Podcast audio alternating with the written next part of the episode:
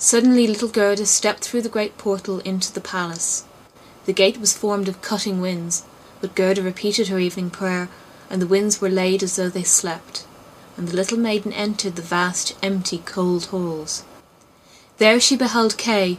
She recognized him, flew to embrace him, and cried out, her arms firmly holding him the while, "Kay! Sweet little Kay! Have I found you at last?" But he sat quite still, benumbed and cold. Then little Gerda shed burning tears, and they fell on his bosom. They penetrated to his heart.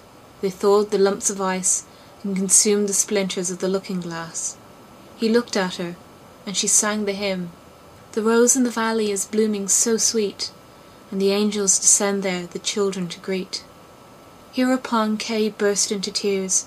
He wept so much that the splinter rolled out of his eye, and he recognized her and shouted, Gerda! Sweet little Gerda! Where have you been so long? And where have I been? He looked round him. How cold it is here, said he. How empty and cold! And he held fast by Gerda, who laughed and wept for joy.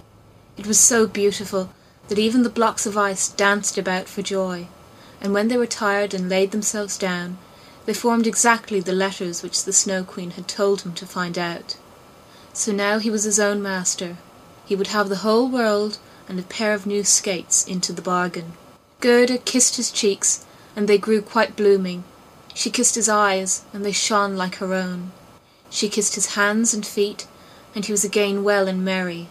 The Snow Queen might come back as soon as she liked. There stood his discharge, written in resplendent masses of ice.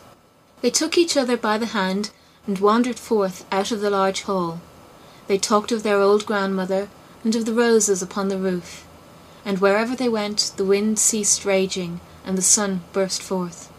And when they reached the bush with the red berries, they found the reindeer waiting for them.